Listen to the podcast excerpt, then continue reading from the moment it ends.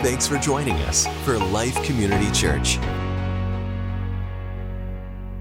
Well, good morning. It is good to be with you. This feels like a maybe a traditional April day, right? With the the sun and the, no, not the sun, I should say. The opposite, the rain and the kind of dreariness. But I am glad that you are here with us this morning. We had a fantastic Easter. That was a highlight for for sure. Um, uh, Greg's gonna struggle a little bit getting my my new mic set up, but um, yeah, we we celebrated three baptisms. It was wonderful. It was just a great time to be together as a church. I really enjoyed it. It's an honor to come alongside uh, the spiritual journey with each of you. Um, I mean, that's that's an honor for Dan and I. So, yeah, it was it was great to celebrate what God is doing in the lives of other people. Um, so, yeah, like Dan said, we are starting this new series, and throughout the series, uh, these are two different books that we'll reference from time to time. This one is called Soul Keeping by John Ortberg, and this one is uh, Renovation of the Heart by Dallas Willard. So I'll just give you a heads up that uh, those are sometimes some of the, the books we might be talking about throughout this series. Um, on the Freakonomics uh, Professional Skeptics blog, there was a user, Caleb B, who, write, who wrote a comment entitled, Who Wants to Sell Me Their Soul?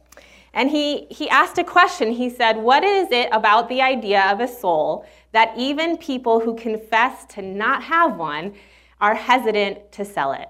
I've been trying for the better part of 10 years to buy a soul, he says. I've offered a dollar amount between 10 and $50 for someone to sign a sheet of paper that says I own their soul. And despite multiple debates with confessed atheists, no one has signed the contract. I have been able to buy people's sense of humor. I've been able to buy one guy's dignity, but no souls. Will any Freakonomics reader take me up on this? I'm willing to spend $50 on a soul. so, the soul, we know that it matters. We suspect that it's important and that even to others who may not believe in its existence, there's still this sense of awe and that it has some type of value or meaning um, beyond just our physical bodies. And so we're not always sure what to do with that. What does the soul mean? What is it? You know, the word um, is mysterious. It's kind of deep. It's kind of hard to pinpoint when when if you if I were to just ask you what it is. Um, and maybe you've heard that that classic children's prayer um, that says, "Now I lay me down to sleep. I pray the Lord my soul to keep, and if I die before I wake, I pray the Lord my soul to take." Right? Very eerie prayer to teach any child. We never should do that. Um, and Anne Lamott, she's an author, she says, That prayer didn't work for me. Don't be taking my soul. You leave my soul right here in my 50 pound body, is what she told God as a child. Um, so, what happens if that prayer comes true and our, our soul does expire before we wake up in the morning? What exactly in our body gets taken? You know, we can't quite put our bodies in an MRI or X ray and, and view the soul, right?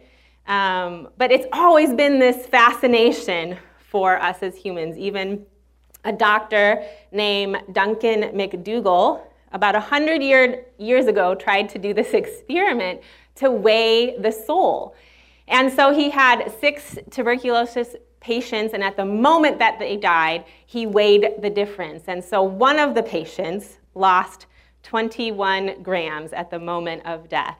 And so he became popular with this idea that the soul does have weight, and in fact, it is 21 grams. So, why is there this, you know, inherent value but also mystery surrounding our existence? It's because of this, this tiny fragile, invisible, vulnerable, precious thing about us called the soul. We're not just a self, we are a soul. That's how God created us. Um, it says in, in the very beginning of Scripture, Genesis 2 7, the Lord God formed man out of the dust of the ground and breathed into his nostrils the breath of life, and man became a living soul. We all have this. We all have a soul. It was made by God, it's made for God, and it's made to need God. We're not meant to just be self sufficient people. And it's, it's hard for us to wrap our mind around that because the, the culture of the day, the morality of the day is to be self sufficient, right? It's to become this true self that we've created and constructed. Um, but the biblical understanding is that we're more than a self. We've been created with a living soul made to be united with God. Now, soul language is all over the Bible. Uh, in fact, I, I, it's all over our worship songs, and once you start paying attention to it, you're like, whoa, it's everywhere, and you don't even realize it sometimes. There are actually um, two terms used for soul in Scripture. One is nephesh and psyche, and these two terms are used over 750 times throughout Scripture. So it's there a lot. And the term soul, it translates as life or being, with the ultimate source of that life in God. Um, we'll, we can see, for example, the Psalms use it a lot. Psalm 62 5 says, For God alone, O my soul, wait in silence, for my hope is from him. Psalm 139 14, I praise you, for I am fearfully and wonderfully made. Wonderful are your works. My soul knows it very well. Or Psalm 42 1. As a deer pants for flowing streams, so pants my soul for you, O God. So, in John Ortberg's uh, book, Soul Keeping, he chronicles this decades long relationship, mentor relationship that he had with Dallas Willard. And um, one day after he read one of Dallas's books that deeply impacted his life, he writes him a letter and Dallas responds back and says, You should come for a visit. And surprisingly, they only lived a few miles away out in Southern California. And so this began this mentor relationship with uh, Dallas Willard.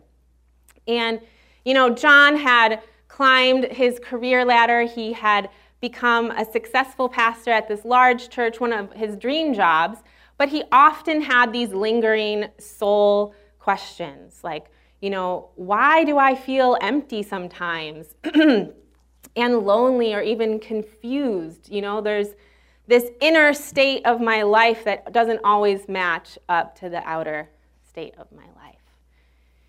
And so, in response to some of John's questions, Dallas responds and says this The most important thing in your life is not what you do, it's who you become. That's what you will take into eternity. You are an unceasing spiritual being with an eternal destiny in God's great universe. Brother John, you think you have to be someplace else or accomplish something more to find peace, but it's right here. Your soul is not is not just something that lives on after your body dies. It's the most important thing about you. It is your life. You know, we often keep score about how our lives are going based on our outer world because that's how our world is organized. It's like, what's your reputation and what's your appearance and how much money do you have and what do people think of you and what does your life look like from the outside. Those are the obvious and visible things. And we're taught, you know, that if we improve those outer things, then our inner life, we're going to feel more satisfied. But that that's not true. Our inter our inner life is where our center of being really is. It's it's the sum of who we are is really hidden. And so because of that, it's easy to neglect that hidden inner self. Our, our soul is our whole being. It's our emotions, our thoughts, our will, our physical bodies. And our souls were created to be most connected to God and each other. You know, last week Dan gave this message um, on Easter called People of the Cross. And he was talking about how, um, you know, it, real love is love that gives of itself, right? It's self sacrificing to be like Jesus, that we don't hold on so tightly to the things of this world, but we're able to live uh, with open hands and open hearts with what God has for us, even when those things are confusing or hard or we don't understand. And Jesus, this is Jesus' message to his disciples when he says, This is what it means to really follow me. In Mark 8 34 through 37, he says, Then calling the crowds to join his disciples, he tells them, If any of you wants to be my follower, you must give up your own way. Take up your cross and follow me. If you try to hang on to your life, you will lose it. But if you give up your life for my sake and for the sake of the good news, you will save it. And what do you benefit if you gain the whole world but lose your own soul? Is anything worth more than your soul? And Jesus is like ironically saying that, you know, a self centered life focused on the present outer world is going to lead to losing your life. And that life is that inner connected soul that's designed to be in communion with God. But those that give up that self centered, against God's purposes kind of life will actually regain and recover their true life. That inner self will come alive when it finds its truest home in God.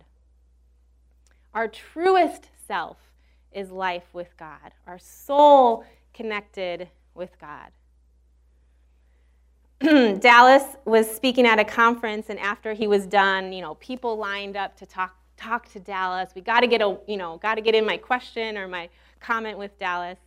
And he stood there and listened to each person uh, never in a hurry to, to get through the line or to get through the person having the conversation with him. Usually, you know, if you give a talk, the first thing on your mind is like, oh, I wonder how that went, right? It's very self focused, and you're thinking about your performance, right? And um, what everybody might have thought about you. But John Ortberg, he, he um, observed Dallas uh, to be, not that he was just trying to be patient, it was that impatience was like not even a part of his being, it was simply not in his body. He had this inner presence and life that was so full of peace um, that it's something that emulated out of him that everyone else wanted. You know, I want to know that inner kind of life, don't you? He says, Dallas says in his book, Renovation of the Heart, what is running your life at any given moment is your soul. It's not external circumstances, not your thoughts, not your intentions, not even your feelings, but your soul. The soul is the aspect of your whole being that correlates and integrates and enlivens everything going on in the various dimensions of the self. The soul is the life center of human beings. So, if your soul is healthy, there's no external circumstance that can destroy your real life. But if your soul is unhealthy, there's no external circumstance that can redeem that true life. So, let's let's talk about this soul. What exactly is the soul? The soul seeks harmony and connection and integration. It, it integrates our will, our mind, and our body. It's the whole person. And the soul seeks to connect with other people, with creation, and with God. It's the deepest part of us, the whole person. And so I have a, just a little diagram to show you. The soul integrates, it's, I guess it's hard to see, the will, the mind, the body. So the soul is the, is the encompassing of all of those three entities. The will being your intentions, right? The mind is your thoughts, your feelings, your value. Um, and the body, your physical body, what actually ha- the actions you actually take in this world. So a healthy soul is when these all these parts are in harmony and integrated under God's intention for you. When we're connected with God and other people, we have a healthy soul. There was a businessman who devoted his life to making money, and his children kind of always knew that that was a priority over them. He, he never really said it out loud, right? But it kind of leaks out of how you spend your time and what you give attention to and what claims your energy. And so this man, he built an amazing corporation. Um, and he made so much money that he was able to buy this magnificent house out in Southern California, um, overlooking the ocean, no less. And he ended up having a stroke in his later life, and no one came to visit him. And he was alone in his mansion, now um, in a wheelchair and an, with an oxygen tank, and still focused on his possessions and the things that he built, but incapable of having relationships and real generosity and inner um, being with other people. That's the ruined soul, the, the soul that gains the whole uh, outer life, all the possessions that you can attain, and yet is empty on the inside. You know, we all know stories about that, right? It's in the news all the time. We know people in our own life um, where you can gain the whole world, but it never produces the satisfaction and the meaning and the goodness that is our soul's desire. We often can think our soul's problems are external, right? Like it is our, our job or our, um, our kids or our spouse or our health, those things that do weigh on us. But really, it's the soul that is the source of the problem. When think again about what Jesus says, you know, um, gaining all the desires of the outside world, even if everything you wanted was yours and life was perfect. It's, it means nothing if your inner world collapses. It won't satisfy you. and that's the human problem. You know, our world has oftentimes replace the word, the word soul with the word self. You know, we don't hear the word soul so much, um, but we do hear the word self. We like to focus on ourselves, but the more we focus on ourselves, ironically, we kind of neglect the soul. Um, to focus on our soul means that we look at life under the care and uh, connection of God. But to focus on ourself apart from God means kind of losing awareness of that altogether. Um, the Journal of the American Medical Association a, a while back did this uh, international study on depression. Um, and it indicated that if you were born after 1955, people who lived in each generation were three times more likely to experience depression than those in the previous generations. And not just like sadness, but like an um, episode of major depression where, you know, they described it as paralyzing listlessness or dejection, self deprecation, as, as well as an overwhelming sense of, of hopelessness. And I mean, we've seen this in the past year, right? When things in our outer world got taken away, man, our inner world had a hard time holding up. All of a sudden, we had to pay more attention to it, and we could see, like, oh, there's still work to be done in our inner selves when all we have is to sit with ourselves. Um, but I mean, what, what, why is there such an increase in this, you know, long-term historical depression? Even, don't even count COVID. COVID like shot it off the charts. But even if you take that off, this study still stands. And Martin uh, Seligman, a non religious psychologist who's contributed to uh, positive psychology, he has a theory. He says, We've replaced church, faith, and community with a tiny little unit that cannot bear the weight of meaning, and that's the self. And I thought that was fascinating. You know, our self isn't meant to bear the weight and purpose of all of life itself.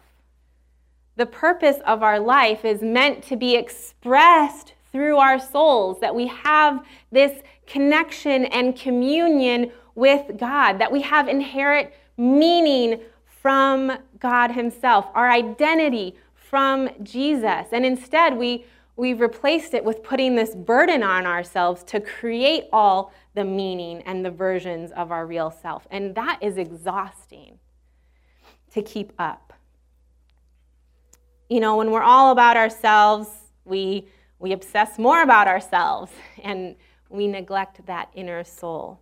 And our language in this world reflects that. You know, when we are we talk about fulfilling yourself and self care and believing in yourself and loving yourself and standing up for yourself and being yourself and, and all those things can be good. But what if your inner self is really just a train wreck? What if you just um, are messed up and you don't know what to do? Your, your self is not a standalone unit. It's not meant to just do it yourself and pull yourself up by your own bootstraps and just self effort until you can produce this perfect image of yourself. It will crumble if your soul is not built up in your inner being. We're not made just for ourselves, we are made for connection with God and others. Jesus says in Matthew 11, 28, he said, 28 and 29, I should say, Come to me, all you who are weary and burdened, and I will give you rest. Take my yoke upon you and learn from me, for I am gentle and humble in heart, and you will find rest for your souls. Jesus is talking about the inner life. He often talks about the inner life, a quality of relationship with Him, where our souls know the love of God, and the love of God is growing down deep inside of us. And that kind of centering produces the fruit that he talks about in the New Testament, where the Holy Spirit is producing that fruit. But you know, what religion tries to do is like produce the fruit and, and be this person and produce this type of person just more perfecting of the outer life. When Jesus says it's all about your inner life flowing in and out from you. So, when does your soul feel most satisfied? When do you feel most alive or when your soul feels its worth? Can you, can you think about in your mind when is there something that you do or some place you go or um, some space you enter into where you feel your soul coming alive. Um, you know, I really enjoy being in nature. I feel like my soul comes alive when I'm outside, even if it's like, you know, short snippets. If, you know, this past week it was nice outside, a few days, right? And so I would go eat lunch outside on my um, back porch ish area.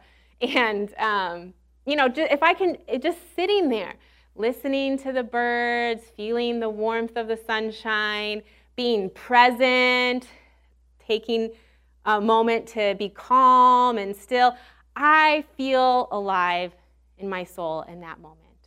Or if I, um, you know, go to the lake of the woods and exercise and run and I'm listening to worship music, I feel so alive then. So much so that sometimes I'm kind of flailing and waving and doing things that I think I wonder what people think of me right now. But I feel so alive, I can't even stand it, you know? Um, I feel so alive. Or sometimes it's when I'm having a great moment with my family or my kids and I'm present. You know, I'm not preoccupied in my in my overthinking mind about, you know, what's next or this or uh, whatever role or performance or expectation is just turning around in there. When those moments when my soul feels alive, that all that outer stuff can melt away, and my soul feels its worth in this life with God. you know, we can learn to shift our, our focus away from that outer self and on the soul. And it's not that we can't we aren't concerned with our jobs or our health or our family or our careers. It's just what's happening with our soul in the midst of that, because that's the center of life. So, how are we carrying our souls around with us through those other things in the outer world of life? We don't neglect those things, but we see it as an integration. 1 Peter 1 8 through 9 says, You love him even though you have never seen him. And though you do not see him now, you trust him, and you rejoice with a glorious, inexpressible joy.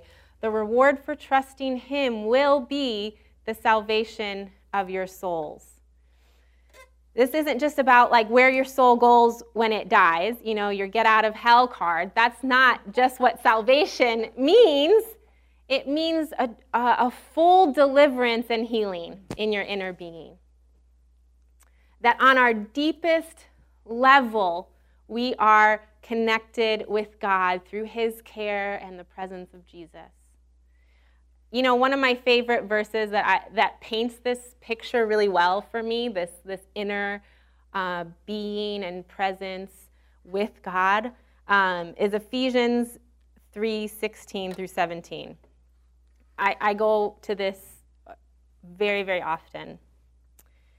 And this is from the Passion Translation. It says, And I pray that he would unveil you within you, that he would unveil within you the unlimited riches of his glory and favor until supernatural strength floods your innermost being with his divine might and explosive power. Then, by constantly using your faith, the life of Christ will be released deep inside you, and the resting place of His love will become the very source and root of your life. I go to this all the time that Jesus, Jesus makes his home in my heart. He has unlimited resources that he puts in my inner being, and that is my complete place of safety and love. That's it. And the more that roots down inside of me, the more I am able to live life no matter what comes my way. Because sooner or later, something in our outer world falls apart. It just does. And what matters then is the inner soul that we have constructed, the soul that's connected with God. Uh, to leave you with a story, Horatio Spafford invested most of what he had in real estate. He had lived in Chicago and lost everything in the Great Chicago Fire of 1871. It destroyed his home, and they had no insurance, so he lost most of his money.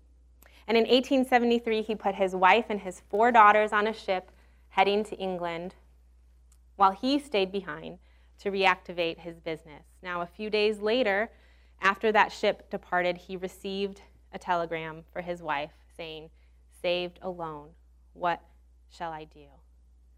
There had been a shipwreck, and all four of their daughters perished. And Horatio quickly warded another ship to England. And as it passed over that very place in the ocean where his daughters had drowned, he wrote the words of this song that you might know and might know that this is the story. When peace like a river attendeth my way, when sorrows like sea billows roll, Whatever my lot, thou hast taught me to say, It is well, it is well with my soul. So, is it well with your soul today?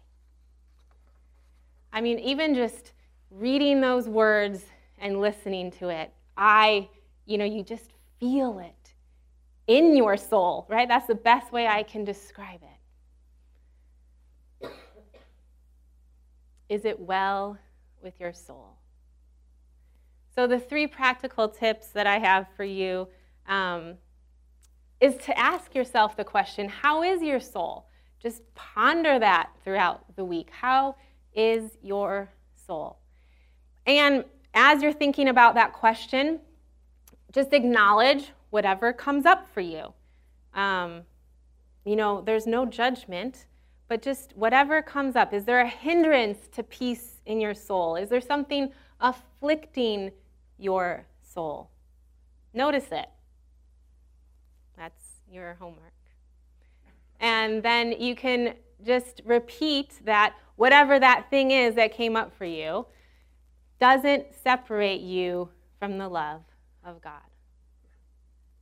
It's all good. You, you have God in your innermost being. You have Jesus who's made his home in your heart. That is just mind blowing when we meditate on it.